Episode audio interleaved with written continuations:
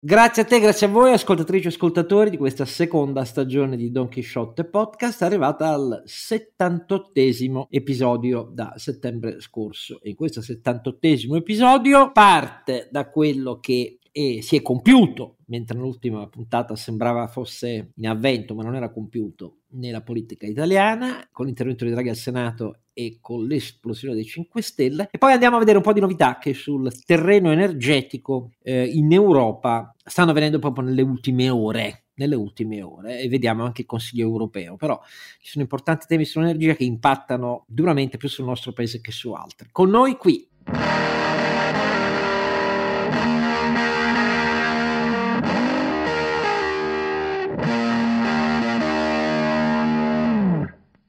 Don Chisciotte è sempre Oscar Giannino e eh, i suoi due pilastri della saggezza per eh, evocare l'Onest d'Arabia, cioè la traversata nel deserto, sono eh, come è ovvio, innanzitutto Sancio Panza, reduce da un tumultuoso concerto degli Stones.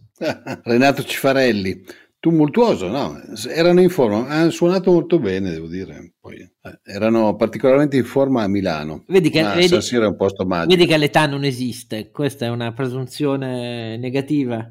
Bisogna liberarsi di questa roba, quello che conta è solo la volontà e la testa. Certo, nel loro caso anche una insospettabile capacità di avere un fisico che regge tutto quello che hanno ingurgitato nella vita e che avrebbe esteso chiunque di noi in età giovanile. Sì, ho sempre avuto una teoria che avere roba buona e un dottore che ti segue bene Ma aiuta molto. Sono più per la seconda che per la prima, perché sai, roba buona, quello che vuoi tu, io non sono esperto, ma quanto ne incugiti così tanto, ci vuole una schiera di dottori che ti faccia le trasfusioni più che altro. Però detto tutto questo, eh, onore a loro. Eh, strepitosi, niente da dire. E naturalmente si è dimenticato, perché c'è ancora lì che fischietta la canzone di Stones, di ricordarvi che siamo su donchisciottepodcast.it dove trovate tutto eh, quello che riguarda gli episodi, commenti, proposte ehm, e così via.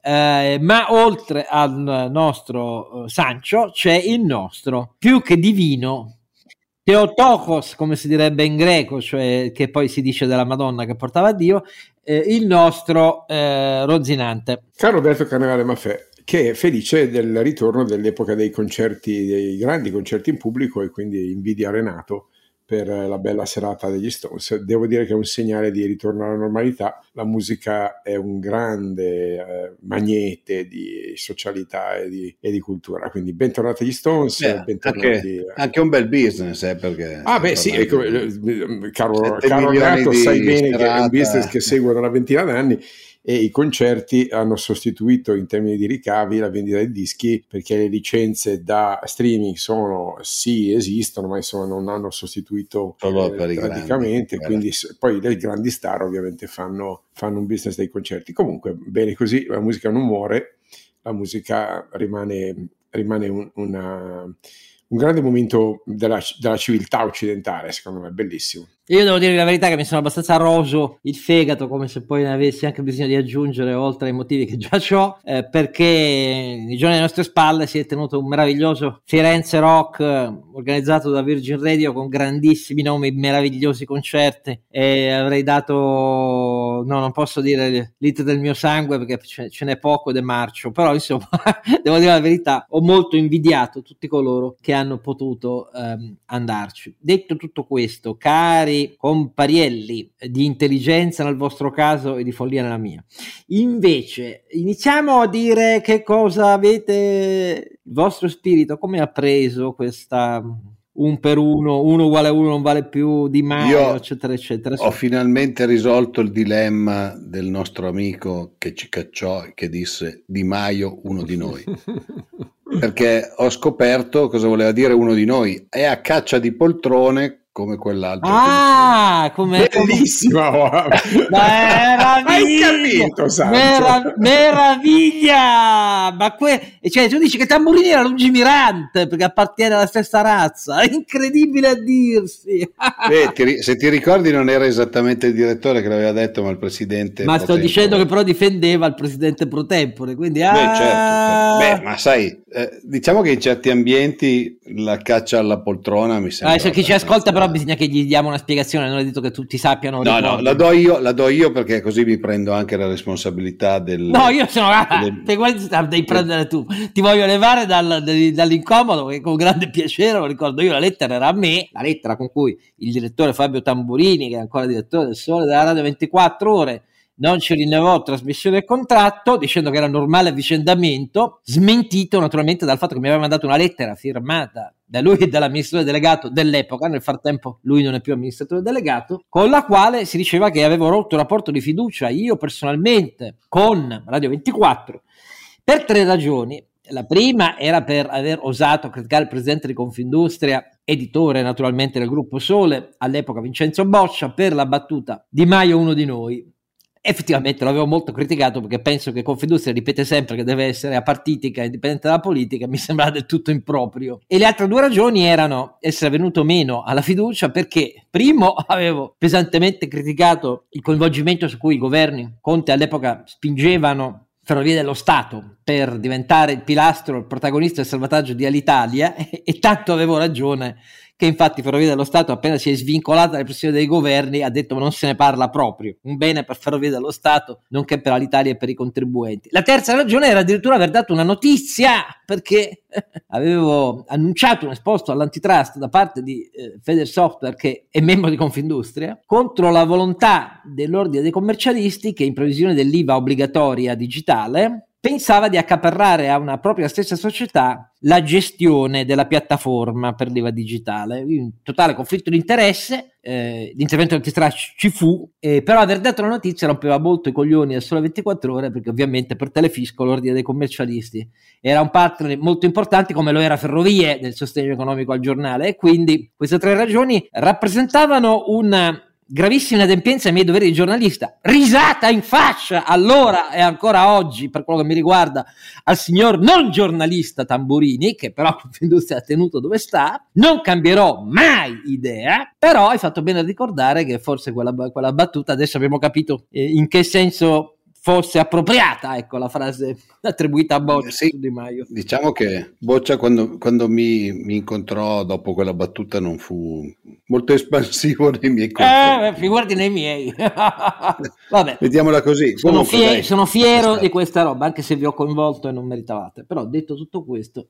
No, no. no adesso, al di là della battuta, questi sono fatti personali che non riguardano chi ci ascolta, ma dai, che hai pensato? No, io quello che ho pensato è che alla fine il sistema ingloba, che è una cosa che ho visto un sacco di volte e che eh, succede molto spesso in moltissimi ambienti, non solo nella politica, ma diciamo negli ambienti dove si vive di relazioni e c'è più o più o tanto o poco potere o comunque visibilità è qualcosa che, che succede molto spesso quando poi, le, quando poi ti trovi all'interno di questa specie di, di, bolla in cui vai a finire, hai una, una, sensazione che è completamente diversa da quella che hanno quelli fuori. Tanto per intenderci, succede anche magari quando hai degli incarichi in Confindustria, mi è capitato anche se io poi avendo tanti interessi magari sono un po' meno da bolla, però molto spesso cosa succede? Che tu vivi dentro un ambiente eh, dove eh, ti sembra di fare tante cose visto dall'esterno magari a volte non è vero, però vivi in questo ambiente. Di Maio mi sembra che si sia democra- democra- democristianizzato in modo abbastanza pesante come mi sembra fin dall'inizio fosse un po' la sua non so, tendenza direi, cioè, adesso stavo cercando la parola esatta per, per, cercare di farmi capire, però io l'ho sempre considerato una persona che cercava di trovare un suo spazio all'interno del potere e questo è un metodo. Eh, sicuramente in questo momento c'è una lotta abbastanza forte nel Movimento 5 Stelle fra quelli che pensano di poter cercare di vivere di politica nel prossimo periodo, quelli che cercano di... Eh, fare la politica facendo finta di non farla e questo mi sembra in questo momento la battaglia più forte che c'è all'interno del Movimento 5 Stelle, cioè fra quelli che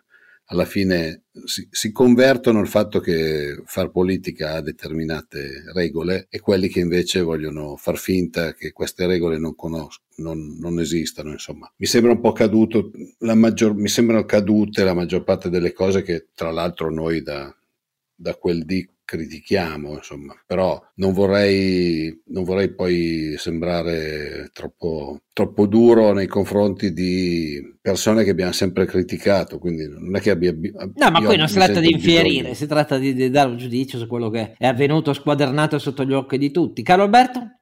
Beh, non voglio maramaldeggiare perché è chiaro che dobbiamo tirare un giudizio profondamente negativo di questa esperienza di eh, proposta politica che si conclude oggi con questa scissione che pone un sigillo definitivo al fallimento di quel progetto.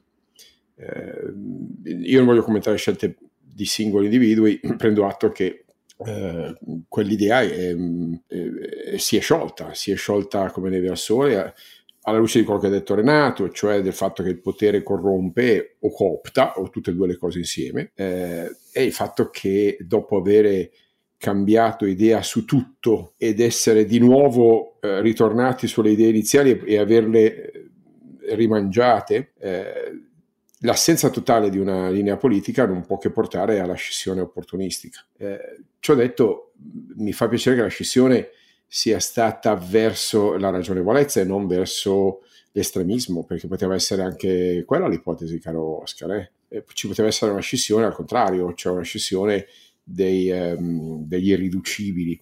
Non, non, si è verificata, perché alla fine, eh, a fronte di una scissione, in realtà poi il voto, e ne parleremo più tardi, sulla mozione più divisiva, se vogliamo, al Senato, relativamente alle scelte di politica estera sull'Ucraina e in generale sull'Europa, alla fine ha visto un, eh, un, eh, un serrare le fila eh, e nessuno si è sfilato. Sai, forse un po' gli, molti degli estremisti erano già usciti. Eh. Cioè, sì, sì, sì, vero, però m- molti, ma, ma, non tutti, e quelli che sono usciti sono in realtà poi il grosso di loro è finito in realtà nei partiti tradizionali, d- da destra a sinistra. No? Eh, la verità è che qui dobbiamo tirare un bilancio di questi di tre legislature eh, di eh, innamoramento del più becero eh, progetto eh, populista, eh, qualunquista, eh, secondo me è eversivo, eversivo de- del concetto stesso di democrazia liberale. E, e, la missione di Di Maio, no, definitiva del, del, meme dell'uno vale uno, eh, ammissione che non ha dietro una revisione critica sufficiente per renderla credibile, però è una missione di sconfitta. Era talmente superficiale l'affermazione che non aveva bisogno di molto approfondimento la sua smentita, se posso dire. Era talmente eh, surreale la costruzione di un teoria politico basato su un'affermazione fattualmente falsa, che eh, forse ammettere che quella falsità era tale non richiedeva poi troppa elaborazione critica, caro Oscar. Certo, eh, eh, così passa la gloria di chi entrò in Parlamento trionfante, di chi declamava dal balcone vittorie contro la povertà, eh, e in, in quattro anni noi vediamo una parabola imbarazzante per il paese, perché queste cose poi si leggeranno sul libro di storia e i nostri figli leggeranno eh, di un'Italia che ha affidato le chiavi del paese per, tra l'altro in periodi particolarmente difficili per la nostra storia, a eh, un movimento politico impresentabile e inqualificabile. questo, questo, è quanto, quindi non, non sto a, discutere di, di, di scelte individuali di, di, Luigi Di Maio che si dimostra ancora una volta il, il più eh, rapido opportunista del gruppo, ma non, non, è il momento di giudizi individuali, quindi dobbiamo dare un giudizio secondo me sull'assetto eh, organizzativo di questo modello che ricordo ancora oggi paradossalmente volendo smontare il Parlamento si sta aggrappando al Parlamento come unico elemento organizzativo perché per il resto si è completamente soldato. Questa è la nemesi più interessante, no? Nati per delegittimare il Parlamento si sono aggravati alle poltrone, ma adesso io faccio una lettura organizzativa, l'unica cosa che li tiene insieme è il gruppo parlamentare, perché fuori da lì non c'è più nulla, non c'è più neanche la piattaforma Rousseau, non, più, non ci sono più le consultazioni via internet, non c'è più niente di quella teoria politica che aveva portato alla nascita di quel, di quel modello. Ormai è fondamentalmente un aggrapparsi alle scialuppe di un posto uh, istituzionale, cioè veramente la nemesi perfetta, caro Oscar, e direi che non è soltanto eh, che il, il, palazzo poi corrompe, attira e coopta. Qui stiamo parlando di un ribaltamento logico, culturale, politico, istituzionale senza precedenti, veramente senza precedenti, che dimostra la, la povertà, la, la, la vergognosa eh, scelleratezza di quel, di quel, disegno politico, caro Oscar. Direi una, una bella giornata per la storia dell'Italia, una vergogna incancellabile per questo paese. Non dimentichiamoci che poi hanno come prospettiva quella della riduzione del numero dei parlamentari del Senato. Prospettiva. Oltretutto. Mica prospettiva, cioè una certezza.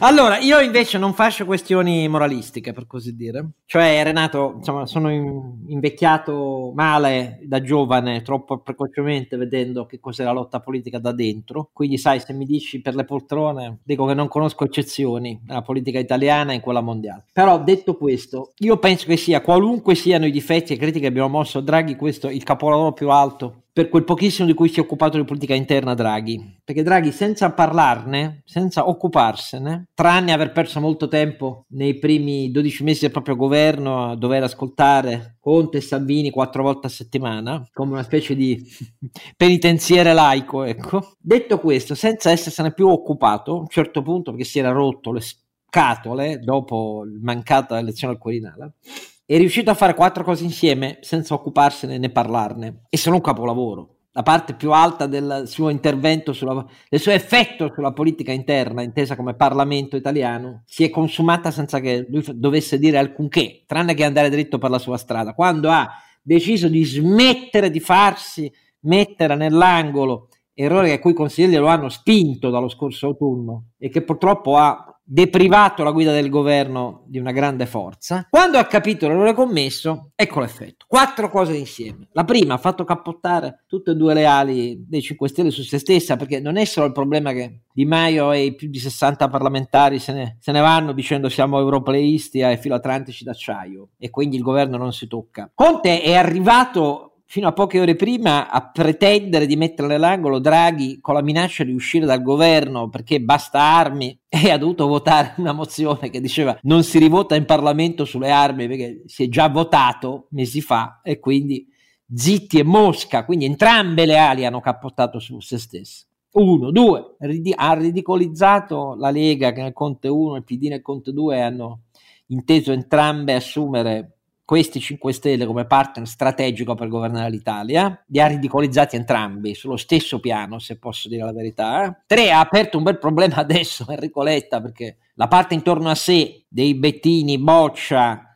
eh, Provenzano, che continuavano a dire, malgrado le amministrative, 5 Stelle, 5 Stelle, 5 Stelle, partner strategico dell'alleanza per battere la destra, adesso si trovano con un pugno di mosche in mano e non sanno come fare. A chi devono dare retta? A Conte e Contiani che comunque non, dal, dal, governo non ci usciranno mai più e non hanno più titolo per eh, rompere le scatole, eh, oppure a Di Maio, a tutte e due, a nessuno. Eh. Quarto, infine, con la certezza di non ricandidarsi alle prossime elezioni, ha scompaginato del tutto il gioco politico aprendo nuovi spazi.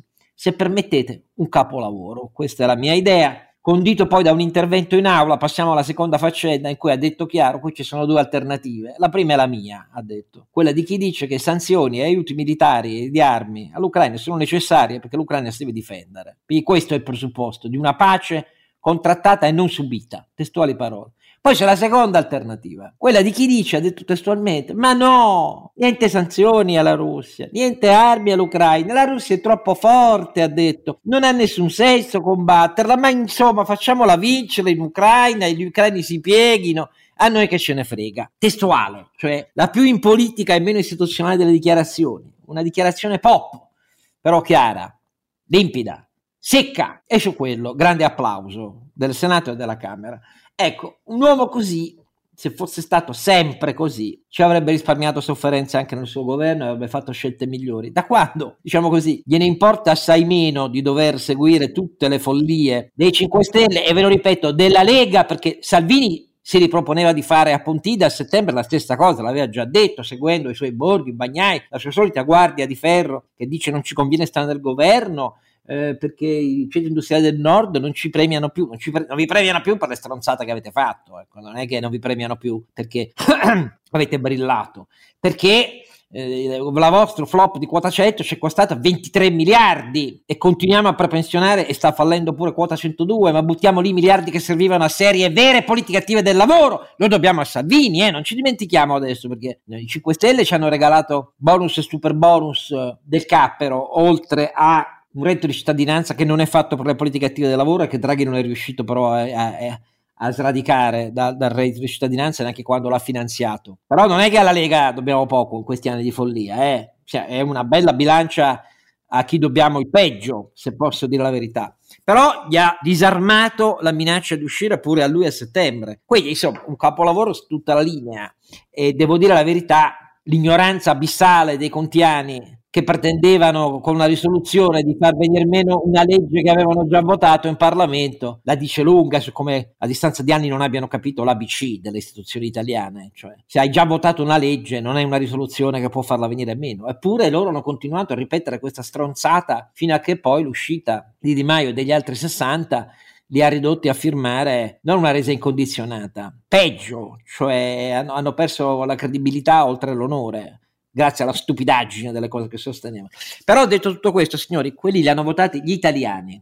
I 5 Stelle sono state, sono state nelle elezioni 2018 con un terzo dei parlamentari, un terzo dei voti, l'esplosione della protesta italiana. Gli italiani gradiscono i bonus e i super bonus. Tra l'altro mi fa crepare dalle risate leggere adesso che l'Agenzia delle Entrate pochi giorni fa ha diramato il suo nuovo programma di priorità in cima al quale c'è la lotta contro stimati 14.8 miliardi che sono stati frodati tra bonus e super bonus di vari tipi. Voi capite, 15 miliardi, quello che manca per fare il taglio al cuneo contributivo di cui nemmeno si è parlato proposto dalle imprese. E adesso scopriamo che sono le frodi stimate dall'Agenzia delle Entrate di bonus e super bonus, scritti e voluti dai partiti così coi piedi che erano porte spalancate alla frode. Ecco, eh, eh, continuiamo così, però quello che è successo è che agli italiani è piaciuta questa cosa qua. Questo deve farci riflettere, perché io non credo affatto che il populismo sia morto adesso che i 5 Stelle sono moribondi. Il populismo è qui, che lotta insieme a noi e vi devo aggiungere una cosa, guardate con attenzione la lista degli eletti,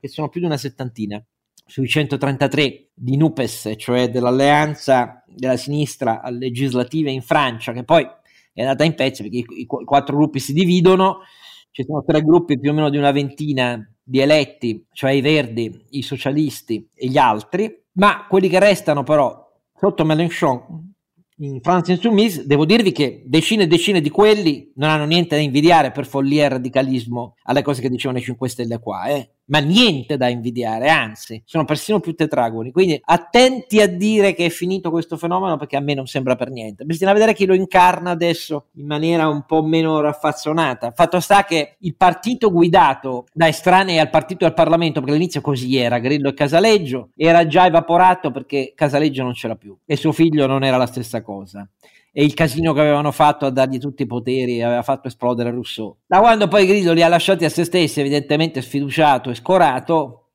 la cosa è definitivamente esplosa perché in realtà quello è stato l'unico ubicon system che avevano con i suoi estremismi, follia, incoerenza, quello che volete voi, ma che però a tantissima gente ha continuato a piacere perché questa è la realtà, nonché anche ai media italiani che sono corresponsabili di aver accarezzato il fenomeno, questa roba è piaciuta, che, che dicano adesso, perché il fenomeno è stato potentemente mediatico, è eh, più che radicato territorialmente. Territorialmente al sud sono arrivate valanghe di voti quando si è manifestato al governo la loro politica di sussidi estesissima. Questo sì, ma per il resto, mediatico era il fenomeno e mediatica è una parte molto ampia della responsabilità, della compiacenza in questi anni su cui ha galoppato il successo dei 5 Stelle. Quindi io la penso così, penso che Draghi eh, sia uscito molto bene dal voto parlamentare, è uscito benissimo dalla missione con Scholz e... Beh, non solo Oscar, ma direi il Consiglio europeo ha appena dato formalmente il via libera esatto. alla concessione a Ucraina e Moldavia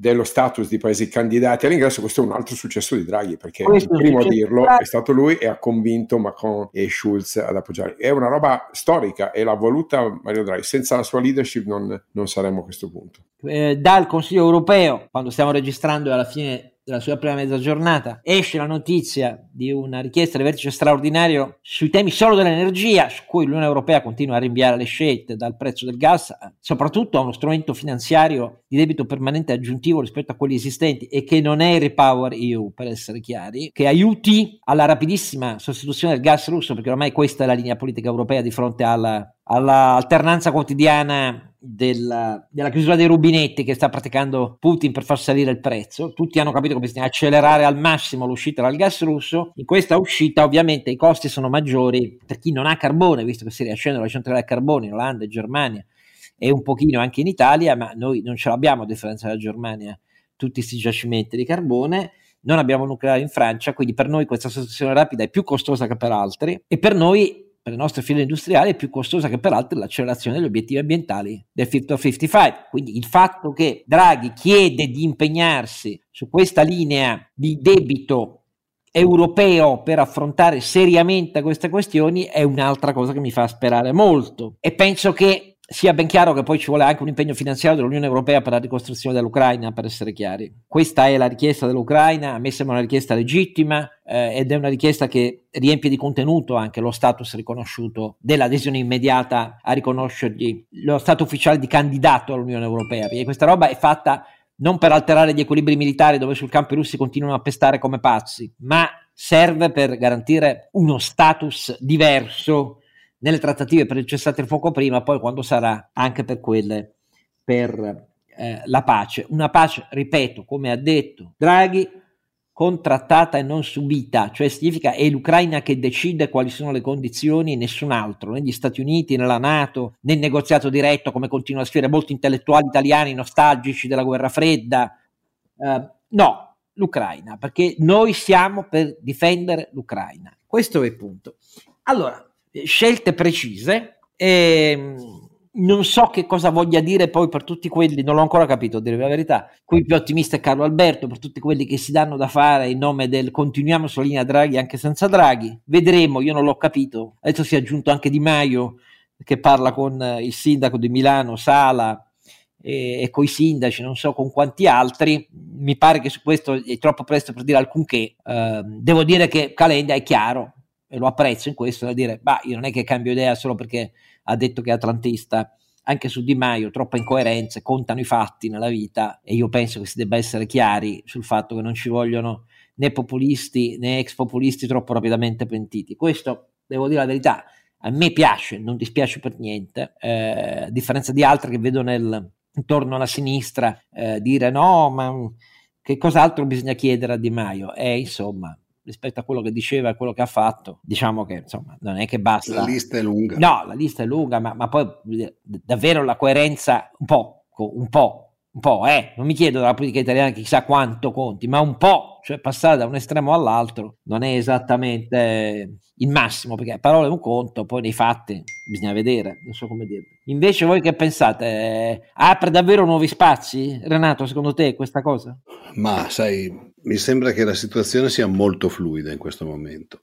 Io prima accennavo al discorso della riduzione del numero dei parlamentari e dei senatori. Secondo me molto si giocherà sul ridisegno del, dei collegi elettorali, di, vedremo se fanno qualcosa, ho qualche dubbio se faranno qualcosa sul, sul fatto della legge elettorale. In questo momento io vedo una situazione talmente fluida che divent- cioè, pensare a cosa succederà è molto molto difficile. Alberto, perché... che dice caro Alberto?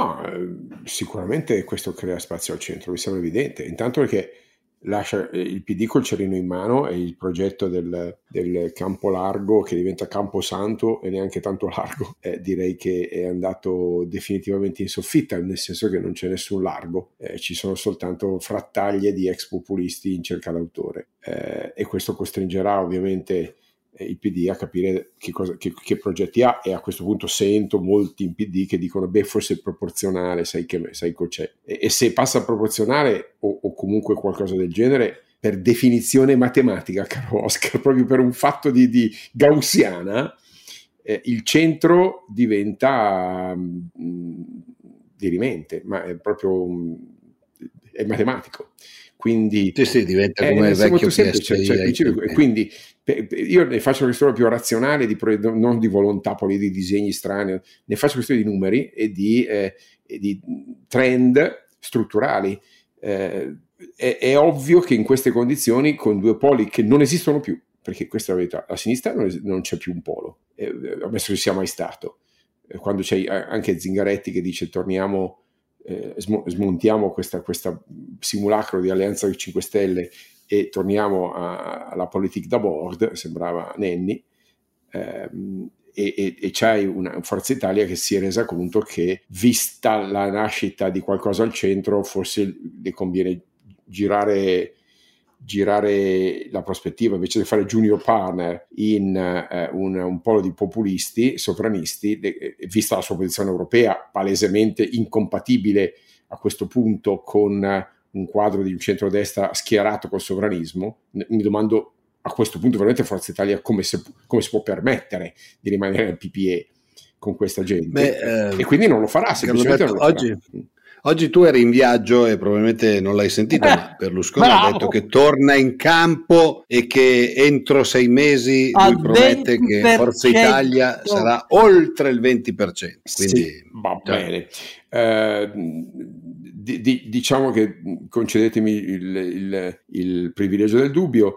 Eh, penso che il centro è nelle cose, è nelle cose che si stanno ponendo, non fosse altro perché a reggere oggi il quadro politico europeo e non quello italiano, a determinare le scelte strategiche e questo e il, il, fatto che eh, Draghi potrebbe non essere più Presidente del Consiglio l'anno prossimo, sì, ma escludo che perda un ruolo in Europa, in un modo o nell'altro, e se tornerà a avere un ruolo in Europa, perché è la sua naturale evoluzione, eh, governerà o, o, o co-governerà questo paese dal ruolo europeo che prenderà. Io quindi non sono solo ottimista, adesso sono razionalmente convinto che, che dopo questa scissione dei 5 Stelle questo è l'unico scenario realistico in termini di probabilità di, di accadimento.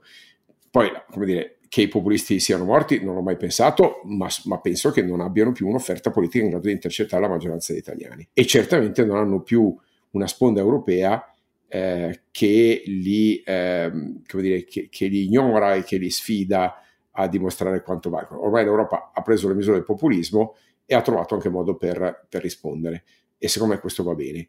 Eh, quindi io non, non, sono solo ottimista, sono eh, diciamo, in grado di fare una previsione a questo punto. La, la, prossima legislatura sarà una legislatura con un governo di coalizione molto articolata, eh, se volete, su, sullo stile di quello che abbiamo, abbiamo, in Germania e su quello che invece dovrà essere in Francia, perché anche in Francia non sappiamo ancora che cosa succederà, ma eh, Macron ha, det- ha, dichiarato chiaramente che sta cercando alleati. Bene, io non mi scandalizzo, eh, anzi l'Europa dà un segnale chiaro che serve eh, una coalizione riformista, centrista, eh, che eh, riassuma le forze che credono nei valori europei e l'Italia non si distaccherà da questo, caro Oscar. Vediamo cosa Draghi ci riserva su questioni energetiche in Europa, qui, qui, tra pochissimo.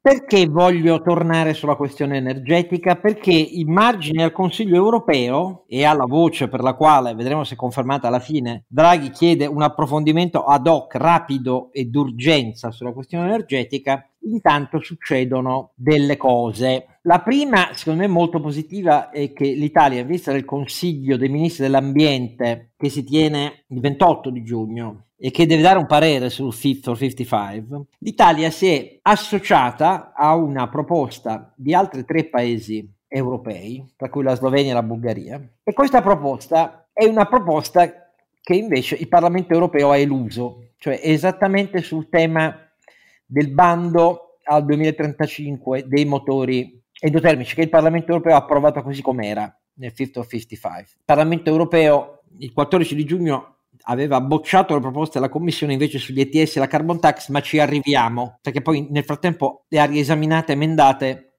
e le ha votate il 22 di giugno, anche queste due partite. Ma intanto eh, l'Italia si aggiunge, e secondo me è un fatto molto positivo, ai paesi che chiedono che il bando dei motori eh, endotermici sia spostato in avanti dal 2035 al 2040 è che la riduzione di emissioni al 2035 non sia 100% come era e attualmente ancora stabilito nel draft del Fit for 55 della Commissione europea, ma si abbassi al 90%. Questo 90% serve per tenere fuori uh, dal bando uh, biomasse per alimentare i motori e una parte anche di motori, uh, quindi invece tradizionali endotermici. Questo passo è un passo da parte infatti di paesi minori, quanto volete voi, ma di paesi che hanno impianti produttivi di grandi paesi europei concentrati e fin qui non ancora annunciati in rapido transizione verso la produzione di veicoli elettrici o che hanno, come nel nostro caso, un settore dell'automotive fatto di imprese piccole e medie, 2005 più o meno, nel nostro caso con 500 specializzate proprio sulla componentistica fino a qui di motori endotermici, e nei confronti dei quali quindi l'accelerazione degli obiettivi del 50 55 sui veicoli inevitabilmente porta impatti molto forti sugli insediamenti industriali, sulla capacità finanziaria di convertirli integralmente nel ciclo produttivo e macchinari e riaddestrare i lavoratori, oppure sulla perdita e la disintermediazione delle produzioni nazionali, sia di stabilimenti di assemblaggio finale, sia nel caso italiano soprattutto di automotive. Ecco, questa è una decisione abbastanza sorpresa perché Cingolani aveva fatto più spesso, spesso riferimento a questo, però i giornali erano insorti, tutti i partiti erano divisi tra indifferenti e contrarissimi. Se il governo Draghi ha deciso questo è una cosa molto positiva, come lo è chiedere un vertice straordinario, perché ripeto, qui c'è un problema di risorse europee aggiuntive che non si risolve con il Repower EU, perché i due pilastri del Repower EU, cioè la carbon tax interna, il sistema ETS che stima no? il costo per tonnellata di CO2 emesso e la carbon tax ai confini esterni, beh, quelli il Parlamento europeo li aveva bocciati. Adesso il 22, cioè pochi giorni fa, li ha rivisti e approvati, ma li, li ha rivisti e approvati, se posso consentirmi un giudizio, male, molto male, perché qualche miglioramento c'è stato sugli ETS, nel senso che si è estesa la riduzione delle quote gratuite tra il 2027 e il 2032, cioè più avanti di quanto lo proponeva la Commissione europea e soprattutto è stata riconosciuta l'estensione delle quote gratuite alle esportazioni per evitare perdite di competitività per le imprese europee sui mercati terzi, mentre il resto del mondo se ne fotta della nostra accelerazione, noi che mettiamo meno del 9% al totale dei gas eh, climalteranti.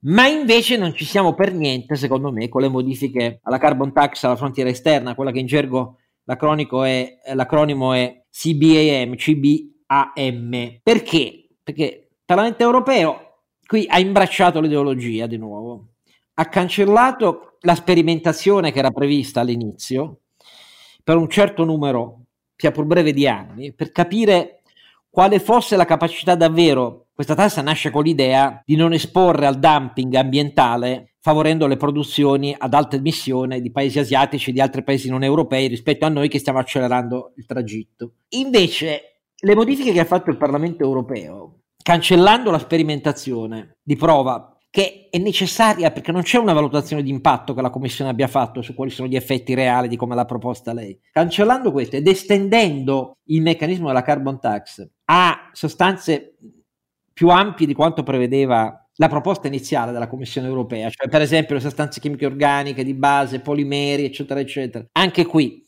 decisione presa senza che ci sia uno straccio di impatto sulle produzioni europee e decidendo nell'estensione a tutti i settori coperti dal sistema ETS allargato, a cominciare già dal 2030, queste tre decisioni insieme, senza alcuna stima sottostante, sono una valutazione del tutto ideologica, perché espongono al rischio serio che la, cas- la tassa alle frontiere esterne, nata per proteggere dal dumping ambientale le produzioni che non hanno obiettivi così stringenti come i nostri, si risolva invece in un boomerang a nostro danno. Questo è il problema. Non ho visto valutazioni su questo su nessun giornale italiano. Certo, sono materie molto tecniche, però l'effetto di questo voto del Parlamento europeo o viene corretto al Consiglio europeo o vi garantisco a tutta l'area di essere molto molto rischioso, cioè non va bene per niente. Nel frattempo, per non voler apparire troppo incensatore dei draghi, vi faccio notare un'altra incongruenza, che anche qua i giornali italiani non hanno detto a né ba, perché tre giorni fa è stato, anzi l'ultimo Consiglio dei Ministri, due giorni fa, è stato annunciato, oltre a la tassa sui cosiddetti sovrapprofitti di cui non è stato modificato l'impianto tecnico che si esporrà impugnative, è malfatta, usa l'IVA per stabilire imponibili, non si è mai visto nessun paese avanzato, bla bla bla bla, e ne hanno alzato l'aliquota al 35%, anzi Calenda dice che bisogna andare sopra il 50%, bla bla bla bla, è stata annunciata anche la nascita di una ulteriore addizionale, un'altra imposta, un'addizionale sull'import di gas, dicendo che entra in vigore il primo luglio, cioè tra sette giorni. Peccato che non ci abbiano detto né qual è il criterio con cui viene calcolato, né tantomeno una volta che dicono il criterio, qual è l'aliquota. Cioè, la follia è che questo paese ha detto fino a poco tempo fa che del gas russo non si poteva fare a meno per lunghissimo tempo, vi ricordate? Due anni, eccetera. Poi abbiamo capito che dovevamo accelerare con la sostituzione del gas. Il tetto del gas nazionale come Spagna e Portogallo, che l'hanno messo, ottenuto col bolino UE a 40 euro a megawattora, mentre il Consiglio europeo ancora non si capisce nell'ordine del giorno, ma si parla di 90 euro, che è giusto un segnale contro i picchi più elevati, ma è un tetto per finta, 90 euro. Ecco, nel frattempo non l'abbiamo adottato a livello nazionale e a livello nazionale abbiamo prima partorito una tassa, adesso un'addizionale di cui nessuno sa nulla, che però scatta tra sei giorni.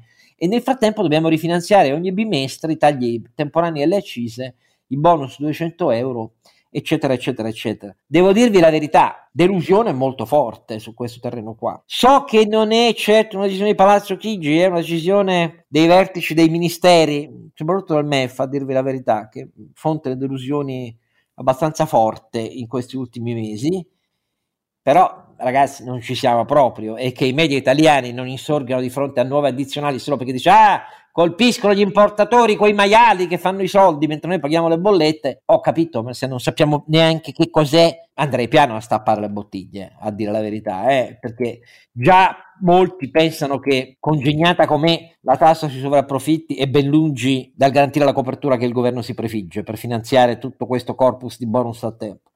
Io non vorrei che questa addizionale sia un ulteriore peggioramento, a dirvi la verità. E la dico tutta, i segnali del fatto che Palazzo Chigi ha perso la presa e i vertici burocratici dei ministeri, direttori generali si siano riappropriati della larga parte del potere dell'indirizzo e della stesura di atti legislativi. Si vede da tanti particolari oramai e poi magari sono particolari tecnici. Voi direte che vi faccio perdere tempo con, con scemenze però pensiamo per esempio al disegno di legge semplificazione, 47 articoli. Allora, lì alcune delle proposte che io conosco di ragionevolezza non sono state accolte né per dritto né per rovescio. Cioè, con le semplificazioni per l'ennesima volta questo testo c'entra assai poco. Perché...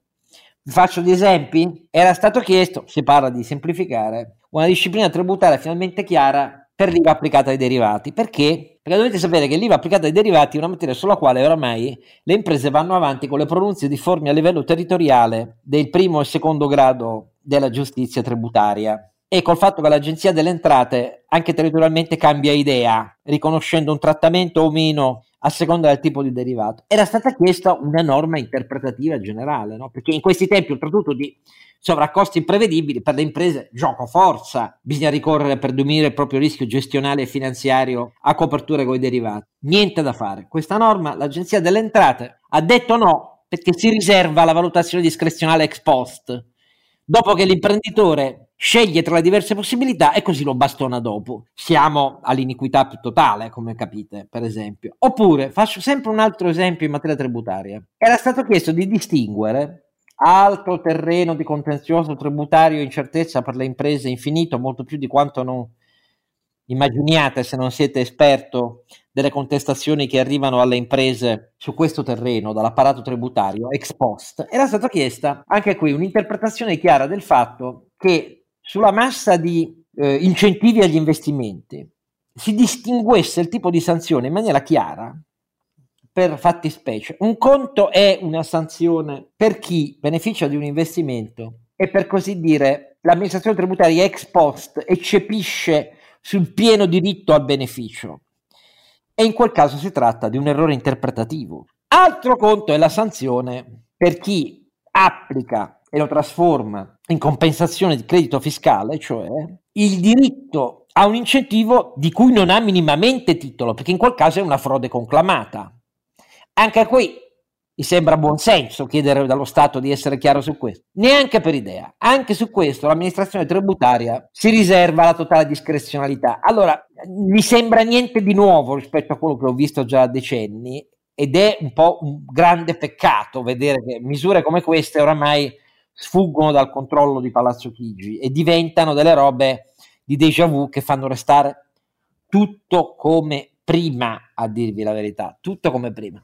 Allora, vi ho un po' annoiato con queste faccende un po' tecniche, però ci sono degli sprazzi positivi per quello che sta avvenendo e può avvenire su partite energetiche in Europa e questo giudizio su Draghi secondo me è molto positivo e giudizio su quello che avviene nella legislazione, nelle proposte legislative di questo governo dalla nuova addizionale, decreto semplificazione e così via, purtroppo conferma che siamo in un decalage, ecco se posso dire. Non so se Carlo Alberto condivide la mia impostazione oppure no. No, condivido Oscar, però volevo fare un po' di polemica sulla, proprio per non sembrare troppo draghiani, eh, sull'ipotesi del price cap eh, sul gas, che sai è stata avanzata proprio tecnicamente da Draghi e, e, e ha molti estimatori, anzi la maggioranza degli italiani, almeno dei veri partiti, pensa che sia la cosa migliore da fare.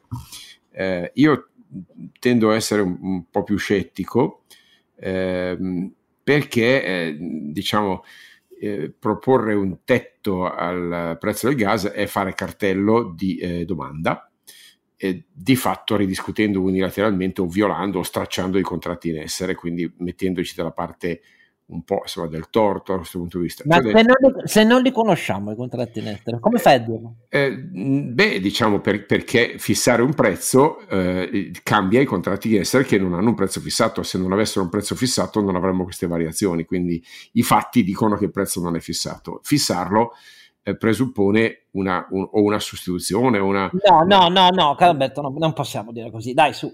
Eh, noi non sappiamo quanti contratti di quali importatori hanno una componente fissa, la maggior parte di loro dalle indiscrezioni ce l'hanno, quanti altri hanno e in che misura, oltre alla componente fissa pluriennale per stock diversi, non, è che c'è un prezzo unico di importazione, è collegata all'andamento variabile eh del mercato sul prezzo. Eh, siccome non lo sappiamo, fi- fissare tutto è una violazione del contratto, ovviamente. No, l'idea era facciamo una ricognizione dei contratti. Ah, beh, questa la ricognizione è un altro tema. Cioè, Ma abbiamo dato i poteri all'Arera da due mesi, tra un po' gliel'abbiamo dati e non è successo un cazzo di ah, niente. Questo, questo, su questo sono d'accordo, adesso, al di là della ricognizione che aspettiamo e dovrebbe essere europeo perché solo l'italiana non serve, okay? e in ogni caso l'Italia non è in grado di porre un, un, un price cap al gas da sola. E la mia tesi appunto è la Spagna e il Portogallo l'hanno fatto e dal. Ma, dai, l'hanno fatto? ma sì, buonasera, l'hanno fatto, hanno provato a farlo, ma il prezzo del l'hanno gas... L'hanno fatto 40 euro che cresce fino a 50 eh, in un anno. Non è che mi puoi dire che non l'hanno fatto, cioè, c'è pure il bollino dell'Unione Europea. Eh, che devo fare? Sai da dove è venuta l'idea? Dalle due Confindustria, perché Confind- hanno sentito la Confindustria italiana, che è stata davvero la prima a proporlo, e ha detto: Bello questo, l'hanno proposto ai governi, e i governi loro hanno detto sì. Eh, Piccola differenza di governi, via. No, ma per di più il governo di sinistra spagnolo e socialdemocratico di Antonio Costa, che secondo me a oggi è il miglior premier, tranne Draghi, che ci abbia l'Europa, perché Antonio Costa in Portogallo è uno che ha sfancolato quelli che gli volevano fare più debito e ha vinto la lezione in due mesi e non se ne parla più e c'è la maggioranza assoluta. Avercene politici così, eh, avercene. Però, come vedi, caro Alberto, i prezzi reali dei contratti non li sappiamo. Figurati, io sono antidirigista per decisione, non mi piacciono i prezzi di Oclezianei, infatti nessuna discrezione, ma di qui a dire Facciamo una ricognizione sui prezzi. No, è coperta dal segreto. È coperta dal segreto. Siamo in guerra ed è coperta dal segreto. Che cazzo tutela questo segreto? Perdonami. Posso capire a cosa serve. Sono come le concessioni autostradali. Erano segretate in Italia perché tutelavano un enorme premio al concessionario. Eh, ma non è che può essere un'altra ragione. Che cos'è che viola il fatto? No, perché se riveliamo i prezzi diversi di ogni importatore, spiazzi- lo spiazziamo sul mercato. Ragazzi, però c'è la guerra, eh. Ah, io non so, persino io che sono un mercatista e ti segue sempre, però se tu mi dici no, è un tetto, è un cartello perché fissa un prezzo unilaterale. Certo, se lo fissiamo discrezionalmente hai perfettamente ragione, ma no, finché continuiamo a non capire qual è il prezzo reale a cui stiamo importando, oltre al fatto che lo facciamo pagare in bolletta invece al costo olandese, beh, insomma, per esempio lo, lo, Stato dice che, lo Stato dice che mette le tasse sui sovrapprofitti, poi le calcola con l'IVA. e abbiamo spiegato mille volte che calcolare sull'IVA non è esattamente, non, non si può prendere sul serio una cosa simile. Ma, ma comunque, vabbè, io rispetto eh, la tua obiezione, la rispetto. Beh, beh, è un'obiezione che hanno anche gli olandesi e in parte i, tedeschi, è un'obiezione che se passa il principio che sono gli stati a fissare i prezzi delle commodities, eh, è un precedente molto importante, diciamo, di prezzi amministrati. Poi capisco tutto, no? E ovviamente il tema della trasparenza no, non è in discussione in queste condizioni, la trasparenza è necessaria, i poteri di verifica delle autorità sono necessari. Io non contesto la, lo, la necessità della trasparenza, eh, fammi essere critico sul fatto che affidare alla politica la determinazione di un prezzo della commodity internazionale è un po' più che un problema tecnico. Totalmente, eh, eh, totalmente d'accordo. Commissioni indipendenti sulla base della ricognizione dell'autorità, si tutelino anche i contratti l'autorità li conosce lei perché i contratti li ha avuti oramai in tutte queste settimane. Tuteli la riservatezza, però ha gli elementi per poter dire una, certo, una certo, che, che, è un po' diverso però che la politica si mette in Parlamento e dice io dico 40, 12, 50 mai proposto eh, una cosa simile eh, no, no, no, no, ma capisco Oscar però voglio, voglio, che lo capiscano invece che ci ascolta perché se no l'idea è, è la politica che io ero stasera no. su Sky ho sentito il viceministro dell'economia dire vogliamo un prezzo amministrato perché qui il mercato eh, fa, fa, troppi eh, Vabbè, politici eh, ignoranti, eh, politici no, ignoranti. ma non ignoranti no, nel caso in particolare è tutt'altro che ignorante è proprio ideologicamente dirigista, nel senso che la tesi è lo Stato è lui che lo sa qual è il prezzo giusto. No? E, ecco, questa cosa è secondo me pericolosa perché oh. de- definisce un precedente. Quindi i- la mia richiesta è trasparenza assolutamente sì, cautela a definire tecnicamente che cosa intendiamo. Il modello eh, spagnolo e portoghese non è esattamente quello che ha in mente l'Europa. L'Europa ha in mente di, fiss- di fare un cartello di acquisto, ok? Eh, e, di, e, di, sedersi davanti a, a Gazprom e dire il, il, prezzo lo negoziamo probabilmente a lungo termine così e fissiamo un prezzo. Ma questo co- comporta però un'altra cosa, anche se vuoi ottenere quel prezzo lì, e cioè imporre sanzioni secondarie nel caso in cui qualche paese faccia, come dire, da, da, da, da triangolo, eh, per cui alla fine non è una questione solo tecnico-economica, ma una questione geopolitica. Se vuoi fare veramente un cartello di acquisto del gas a livello europeo, le soluzioni tattiche, tecniche di Spagna e Portogallo non so se possono essere definite un tetto, sono, defin- sono un prezzo tendenziale con una compensazione delle imprese produttrici. Sono un tetto, sì. sono un tetto. Vabbè. Oh. Beh, nel momento in cui c'è una compensazione alle imprese, insomma, è un tetto come dire, con, con, una componente fiscale, fammi dire, vuol dire che il resto lo ah, certo. Stato. Eh beh, allora grazie, no? vuol, dire che, vuol, dire che, non è un prezzo, ma è, un, è una finzione politica. E quando parlo di prezzo, parlo di prezzo veramente, di mercato. E fissare un prezzo di mercato richiede un contratto di mercato. Questo voglio dire, questi due piani non sono proprio così semplici da, da affrontare. E eh, lasciare un, un, precedente di questo genere qui, eh, di vista non depone a, a favore di, una, eh, dire, di, un meccanismo trasparente nel, nella governance europea. Va, va, fatta con grande attenzione, caro Oscar, questo è il mio punto di vista. Sono d'accordo, eh, però intanto non se ne parla. Ci becchiamo l'addizionale e la sovrattassa sui profitti, vabbè. E i bonus a tempo, bah. E poi il razionamento dietro l'angolo, eh, acqua, gas, perché poi questo è quello che succede. Come è evidente, la, la, Russia ci sta muovendo come si sta muovendo con una logica bellica nei confronti dell'Europa. No, ma questo è vero. Mica solo, mica solo per il No, no, hai ragione. E se posso... Non ci vogliono far riempire gli stoccaggi. Indovina no, perché. Lo Indovina fanno, perché. ricatto proprio, assolutamente. No? E, d'altra parte, però, se posso fare un'osservazione, questa riduzione al 50% dei flussi di gas o è dovuta effettivamente a questioni tecniche, in questo caso eh, vuol dire che le sanzioni stanno funzionando perché incidono sulla capacità eh, russa di, di eh, prelevare eh, beni dei loro, dei loro, giacimenti. Quindi eh, vuol dire che le, funzioni, funzionano. Oppure sono una colossale balla, eh, quindi una forma di ricatto di, illegale e di violazione del contratto, nel qual caso legittimerebbero perfettamente un'operazione altrettanto banditesca per me, e cioè a questo punto eh, a brigante, brigante e mezzo, e, e, e, il cartello lo facciamo alla, alla, alla, a brutto muso. No?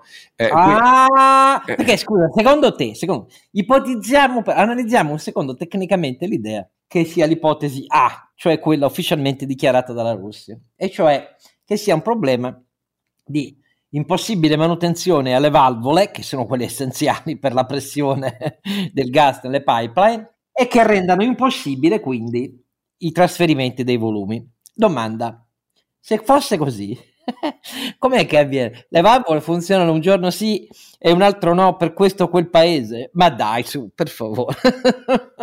Ah, diciamo che è poco credibile, però, eh, ah, eh. però, se fosse così vorrebbe dire che le sanzioni funzionano. De, però delle due l'una, o le sanzioni funzionano, ed è un fatto, a quel punto vuol dire che la Russia non ha tutto quel potere negoziale, oppure è una bella e buona eh, situazione di ricatto, nel qual caso, eh, ripeto, a ricatto si risponde con ricatto. Quindi in entrambi i casi, ti voglio dire Oscar, ci può stare il caso della fissazione, ma a brutto muso, capisci? Cioè come operazione a questo punto veramente di, eh, di sanzione.